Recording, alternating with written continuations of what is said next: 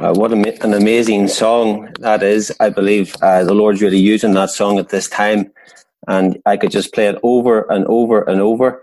In fact, this week, uh, it was played so many times in our house that I had a son that said, I've heard that song more times than Happy Birthday. Uh, it just we're just playing it over and over. I really feel that the Holy Spirit's on that song at this time as we pray it for our nation and the nations of the world. You're very welcome this morning. I wonder how many turned up in their pajamas to church today. That's if this is church. There's a bit of a, a debate going on as to whether meeting like this online actually constitutes church, church or not. These are good thoughts to have and good discussions to have as to what church actually is. Uh, but you're welcome here this morning. If you're not part of Connect, you're especially welcome. The title of this morning's talk is What is the Spirit saying? And we want to, what we want to address in this talk is the question What is the Spirit saying to the church in this unprecedented time, in these unprecedented days? And what is the Spirit saying to us in partic- particular? It's, it's a really good question. We at Connect recently went through the letters to the seven churches in Revelation 2 and 3.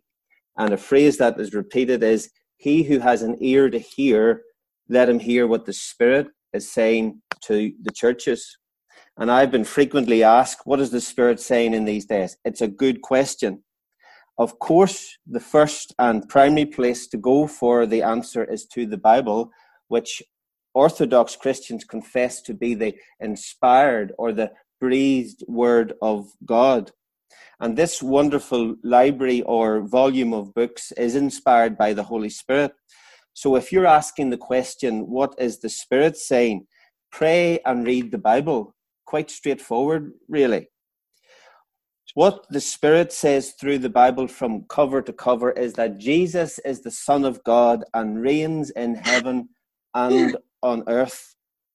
And uh, Hebrews 1 1 says, God, who at various times and in various ways spoke in time past to the fathers by the prophets, has in these last days spoken to us by his Son or by sonship or by sonness, is a word I'm making up, whom he has appointed heir of all things, through whom he has also made the eon or the ages, the eons or the ages.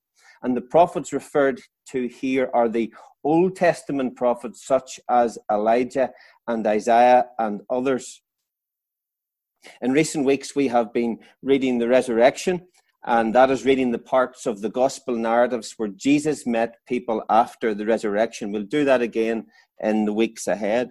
And in Luke 24, Jesus met two very despondent disciples on the road to Emmaus, and it says, beginning at Moses and all the prophets, he explained to them in all the scriptures the things concerning himself. Again, this is referring to the Old Testament prophets. What the Spirit is always saying is Jesus, capital J, capital E, capital S, capital U, capital S, through and in the scriptures. I'm just going to break at this point because uh, all I can see on my screen is Barry Highland, and I'm not so sure whether that's the same for everybody else, but I'm speaking and his lips aren't moving. Um, there we're back again now. So, uh, however, what this wonderful this wonderful library of books and that's what it is. It's a, a, volume of books inspired yes. Also says that in the new testament era and in the new testament church of which jesus is head there are also prophets and the gift of prophecy so I want to talk briefly about New Testament prophets and New Testament prophecy, and then share some prophetic words, some prophetic encouragement that I and others think is for and to the church at this time, and to our church in particular, perhaps. So there's a, a guy called Agabus, and he is referred to as a New Testament prophet. And Alex, uh, sorry, in Acts 11:26, and the disciples were first called Christians in Antioch. The word uh, Christians is first of all used at Antioch. Uh, Lex, uh, sorry, Acts 11 27.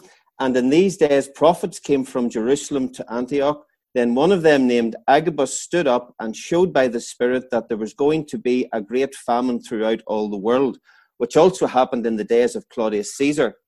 29. Then the disciples, each according to his ability, determined to send relief to the brethren dwelling in Judea. So Agabus, he's named a prophet, and he predicted a famine, and the Christians were able to act accordingly because of what he said. Agabus had enough capital and credibility as a prophet in the Christian community for them to act. And I've been praying in these days, where are the Agabus prophets?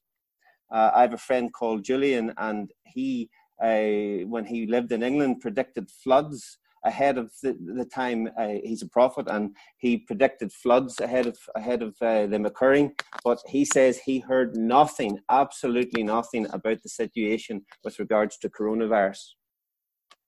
Prophets and teachers belonged together in the church at Antioch, and we could go to Acts 13 and 1 now, in the church that was at Antioch, there were certain prophets and teachers, and they are named. Acts 13:2, as they ministered to the Lord and fasted, the Holy Spirit said, the Holy Spirit said, Now separate to me Barnabas and Saul for the work I have called them to. In this context of worship and prayer, when these New Testament prophets and New Testament teachers came together, the Holy Spirit spoke something that directed and influenced the course of the mission of God and indeed church history by the appointment and ordination in the Holy Spirit by this of this guy named Saul. So prophets and teachers belong together. We will come back to that in a moment.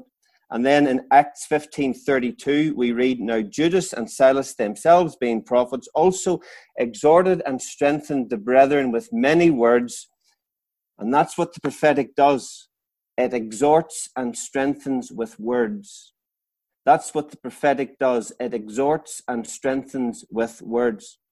To prophesy is to foretell not necessarily to foretell although there is often a predictive element to prophesying, to New Testament prophecy. A definition of prophecy that I use is prophecy is speaking forth what God is currently saying, speaking forth what God is currently saying. And in this new covenant era of the Holy Spirit poured out on the church and dwelling, indwelling, and infilling every believer, all may prophesy. That's what Acts 2 says. All may speak forth what God is currently saying. All are not Christ's gift of the prophet to the church, but all believers should be speaking forth what God is currently saying into their context, into their situation, into their family, into their business, into their life. That's what I believe uh, is the, the, the opportunity of all new covenant believers. God has spoken and God speaks. God's final and complete revelation of himself is Jesus, the Word of God. There is no need for more new or, um, or more revelation, but we also know that God speaks today to enable us to follow Jesus right into our lives here where we are at. Christians who would claim to be cessationists when it comes to the gift of prophecy, and I have many friends who are, and uh, they would claim to be cessationists when it comes to acknowledging and recognizing the role of the prophet. They usually do believe that God speaks to them directly into their life. They believe in the promise, for instance, of Psalm 32, verse 8 I will instruct you and teach you in the way that you should go. I will guide you with my eye. And I know believers who would not ascribe to this teaching on the prophetic who have made major, I mean major life decisions based on scriptures which they read whilst in prayer, and perhaps they went to a meeting and the same scripture was preached from. They had to take these scriptures out of their objective context to apply them to their subjective circumstances. And the Holy Spirit used these words to speak to them. And God blessed them. And I think that is not unlike what I'm talking about when I'm speaking about the prophetic and the ministry of the gift of prophecy. The prophetic is simply another way of the Holy Spirit speaking into our circumstances. So we can obey Jesus, the Word of God, where we are at. You see, God's voice localizes and locates the opportunity to obey God. God's voice localizes and locates the opportunity to obey God. We need both the Word and the Spirit to walk in obedience to God. Let me give you an example. The Word, Jesus Christ Himself said uh, before He ascended in Matthew 28 18 and 19 Go you into all the world and preach the gospel, immersing the hearers in the character and nature of the Father and of the Son and of the Holy Spirit, teaching them to observe the things that I have taught you. That's what the word said. That's what the word says. But later we read about the ordination of Saul. I've already referred to that this morning. It became Paul. And in Acts 16, we read about one of his missionary journeys. He was in a place called Troas. And there, in that place, he received a vision of the Holy Spirit about a man from Macedonia pleading with him, saying, Come over to Macedonia to help us. So, in Paul's situation, the word was go into all the world, as it is for every disciple of Jesus, and preach. But the Spirit or the prophetic vision came and pointed out that he was to specifically preach in Macedonia. So the word tells us what to do and why to do it, but the Spirit tells us where and when and how to do it. And this is why the church, the church needs both the word and the spirit to grow up into all that is in the church's DNA. The good news is that the Father has sent both the Word, Jesus, and the Spirit with his prophetic giftings, etc., etc. Ephesians 4 11 says, And he gave, and he himself, this is the ascended Christ, gave some apostles, some prophets, some evangelists, and some pastors and teachers and verse 12 is the reason why he did that. It's for the equipping of the saints for the work of service for the work of ministry, for the building up of the body of Christ. At Antioch, the first place where the disciples were called Christians, there were prophets and teachers together. In the New Testament, prophets and teachers belong together. New Testament prophesying and Bible teaching belongs together. And that is where the growth will be. I have observed that. When prophets, however, are predominating things, things will blow up. It'll be all about vision and expectation and passion. When shepherds or and teachers are predominating things, things will slow up. They become stable they become structured, and therefore they can become stagnant, and there's no movement in the mission of God that God has for the church upon the earth. But when prophets and teachers come together, then the church will grow up. That's what Ephesians 4, verses 7 to 16 says. And as I said, that has been the experience of others and what I, what I have observed. Prophets tend to focus on power and demonstration of power and, and passion and on presence. Shepherds tend to focus on pastoral safety and care of the people. And teachers tend to focus on the precepts of God and sound doctrine. And of course, then in that picture, you have evangelists, and they want to proclaim the good news to those outside the church.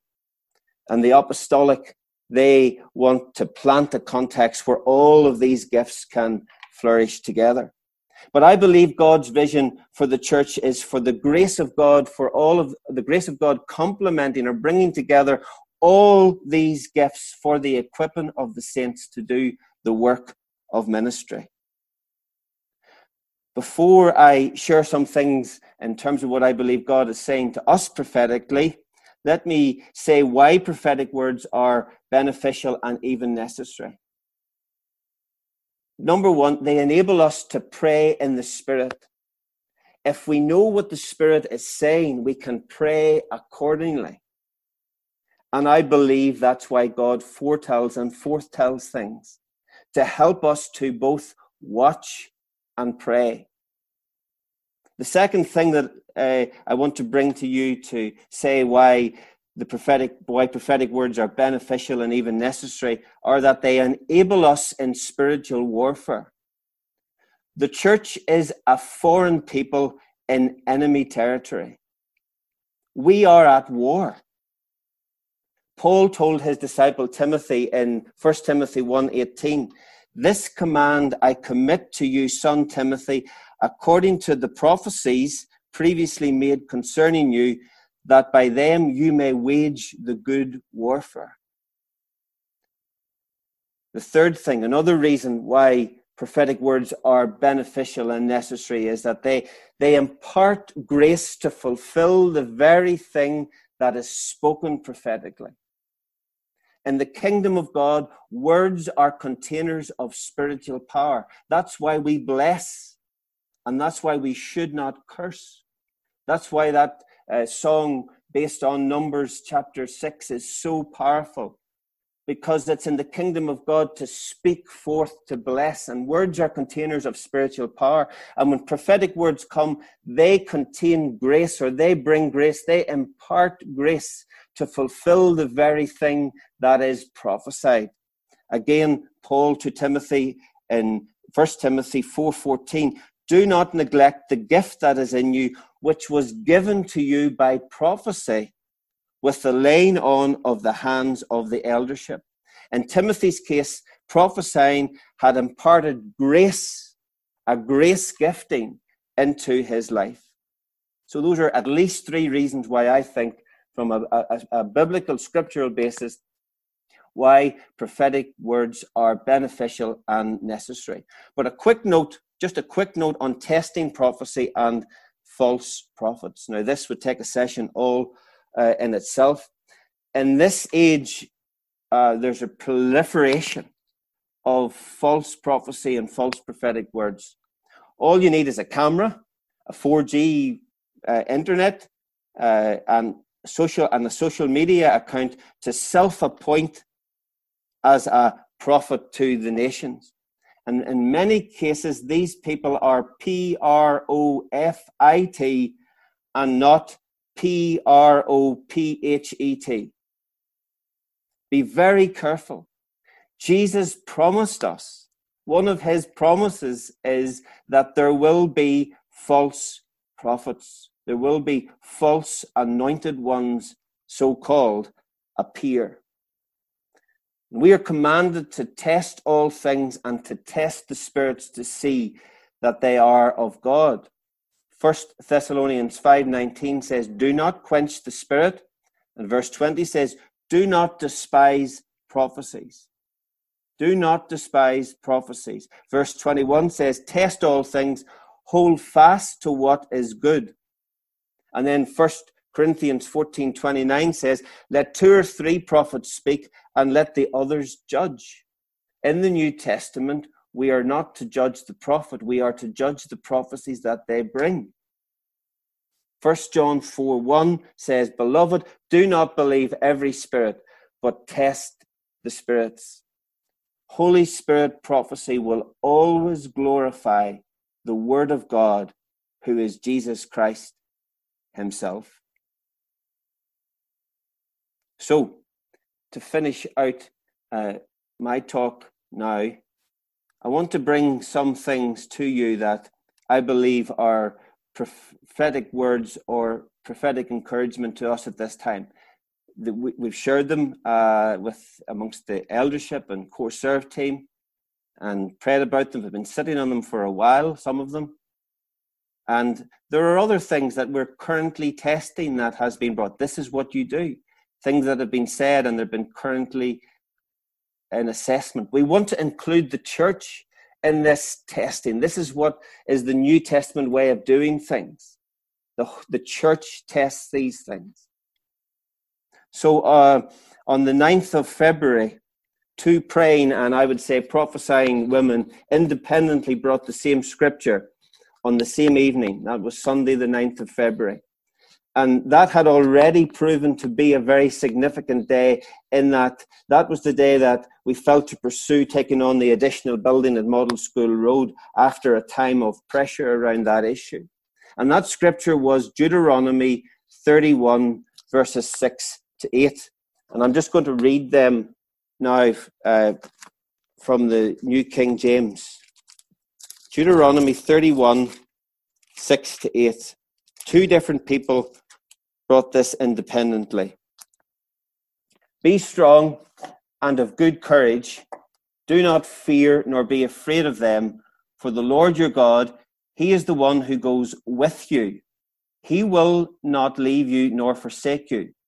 Then Moses called Joshua and said to him in the sight of all Israel, Be strong and of good courage, for you must go with this people to the land which the Lord has sworn to their fathers to give them, and you shall cause them to inherit it. And the Lord, He is the one who goes before you. He will be with you. He will not leave you nor forsake you. Do not fear nor be dismayed. These words speak of the need not to fear or be discouraged. And when God prophesies things like that, watch out because there's going to be the opportunity to be afraid and to be discouraged. These words also speak of an inheritance that lies before the people. And I'm not talking about a building in any way here. That's not the inheritance I'm speaking about, or I believe that the Lord is speaking about to us. And these words also remind us of the presence of God with us. And then on Monday, the 24th of February, I received an audio recording with a prophetic word specifically for our fellowship. And it was a vision of a fat bird with old feathers wilting. It was grounded, this bird, and could not soar to where it needed to be because it was too fat and the feathers started to fall off. And then coming in below, there was a picture of another bird with new feathers. It was leaner, and the feathers were beautiful. It took off and soared up to where it was supposed to be. The bird was, con- was contrasted to the older bird that had become, quote, ineffective. And they felt, this person felt, and I believe this person's a New Testament prophet, they felt God was saying that a time of leanness would come and old feathers would be removed. There would be pruning and leanness, and a time of change would lead to transformation. The very interesting thing is that in the same audio message, they finished with Deuteronomy, yes, you've guessed it, Deuteronomy 31 6 to 8. They had no idea that that is a scripture that had been given previously. Another thing that has happened that, in terms of a prophetic encouragement, a young man met me at the door of the Connect Center uh, in March, first generation Christian, which shows that all may prophesy, remember? And he gave me this plumb bob. It's, as most will know, the weight for the end of a plumb line in order to get a building straight and to get a consistent level. I'll show you that again. It's a plumb bob. I carried it about with me for a while, and one day I prayed and said, Lord, what is that really all about? Was that out of that guy's imagination, or are you saying something through this? And I sensed the Spirit heard that prayer. And the following Sunday, uh, we were going through the book of Revelation, and I spoke a pre recorded message to you on the, the church in Revelation 3 14 to 22 about the church at Laodicea. And the following day, I received an email from someone who felt the Lord had showed them that I had spoken on the church to Laodicea. They, they're not part of our church, and they felt that I had already spoken it. And they referenced in this email Amos 7 7, which says, Thus he showed me, behold, the Lord stood on a wall made with a plumb line, with a plumb line in his hand. And I've since found out that the Lord is speaking to many about Him bringing back or bringing a plumb line to His church right now, to bring her back into line with His purpose, which is one united in Christ. So the question is Does the connection with Revelation 3 and the plumb line mean that the Lord thinks we are like the church in Laodicea, that is lukewarm, that needs to repent and become zealous? But of course, the, the, the invitation is, as I said, to feast when I spoke that message, was to, is to feast with Jesus. Also, in that email, the person said that they felt that the Lord was saying that it's not about just receiving a model from previous generations, that church should not be about receiving a model from previous generations, but it should be about seeking the Lord for his plumb line of what he thinks and in the way he thinks that the church should be built. And I personally think this is not only for us at Connect, I think it's for the church wider. There are people thinking through and praying through what the church should do now in lockdown and after lockdown. And some are running about in panic and anxiety, hoping that things will return to normal. Some are sticking their head in the sand and thinking that oh, this will, we don't really need to think about things, this will blow over and we'll get back to normal. But really, the right response should be to, to think ahead and to pray ahead and to pray, Holy Spirit of God, show us how we should be church in our time and our space. It is hard to assess uh, which of these words or which parts of these words apply at the micro level to us and not at the macro level to the church. But he who has ears to hear, let him hear what the Spirit is saying to the churches.